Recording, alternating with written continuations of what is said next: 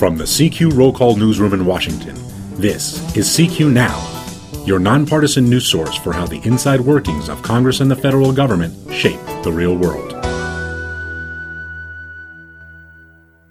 President Obama this month said he would act on his own to require more background checks on gun sales.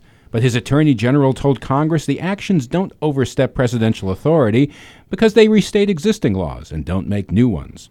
Whatever the case, Republicans appear ready to use their control over federal spending to try to withhold Justice Department money if Obama tries to move forward with any of his executive actions. I'm Adriel Bettelheim with C Q Roll Call, joined by C Q Legal Affairs reporter Todd Ruger. Todd, it sounds like we have another power struggle between the branches of government. How much control over the nation's gun laws does Congress really have? Well, President Obama is doing what he can. He just did an executive order that uh, tried to close the so-called gun show loophole, which allows private sales to go to go on without a background check. But Congress has rejected that before, and they appear ready to do so again. And they're the ones who really have the ultimate control. They don't have any real impetus to change the gun laws right now, so any changes would probably come from cities or states that, that want to make their own changes. Now, the Supreme Court hasn't had a major gun rights case in five years, and in that time we've, of course, seen some of the deadliest mass shootings in the country's history. Why are the justices standing on the sidelines? Well, what you have is the two decisions uh, in two thousand ten and two thousand twelve that were sort of landmark cases about gun possession, whether you can have a handgun in your own home. And since then, we've seen a lot of uh, cities, states pass gun control laws about assault weapons or how many bullets can be in a magazine. And what what the Supreme Court isn't weighing in on are any of those cases. So they've just decided not to step in when there's these little laws in different places that may or may not be similar. They they like to be uh, weigh in on the big the big issues.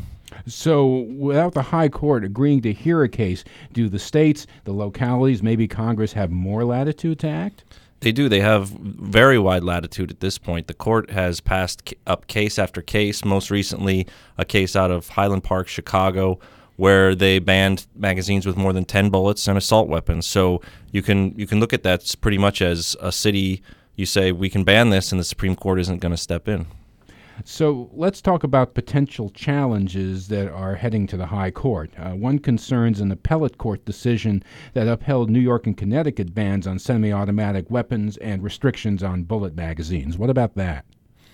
Um, well, that's that's yet another case where you've got these laws that uh, local states have passed that are somebody is seeking review. In, in this particular case, it's some gun owner, uh, gu- firearms rights advocates, and the Supreme Court will have yet another chance to weigh in. But there's really nothing in that particular case that that um, is any different than a lot of the cases they've taken in the past. And those bans, it should be pointed out, were enacted uh, in the wake of the Sandy Hook uh, school shooting in Connecticut.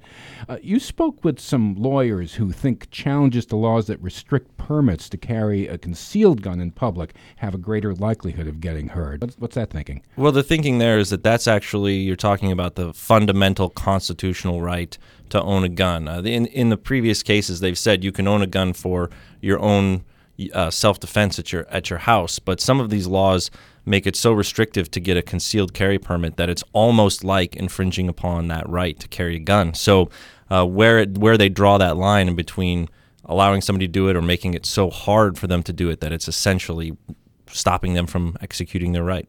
So this is, in some people's view, a case of the justices not wanting to get involved in a politically charged issue until it's absolutely necessary, or they think it is. That's the case. Yes, they like to uh, they like to get involved only when they can make a clear, decisive ruling. If if you've got states and, and cities making different rules with different kinds of uh, bans, they don't want to step in and, and make these sort of you know, legislative decisions for states. They want states to be able to let the democratic process work out, and then if it's a matter of a constitutional right, they'll step in.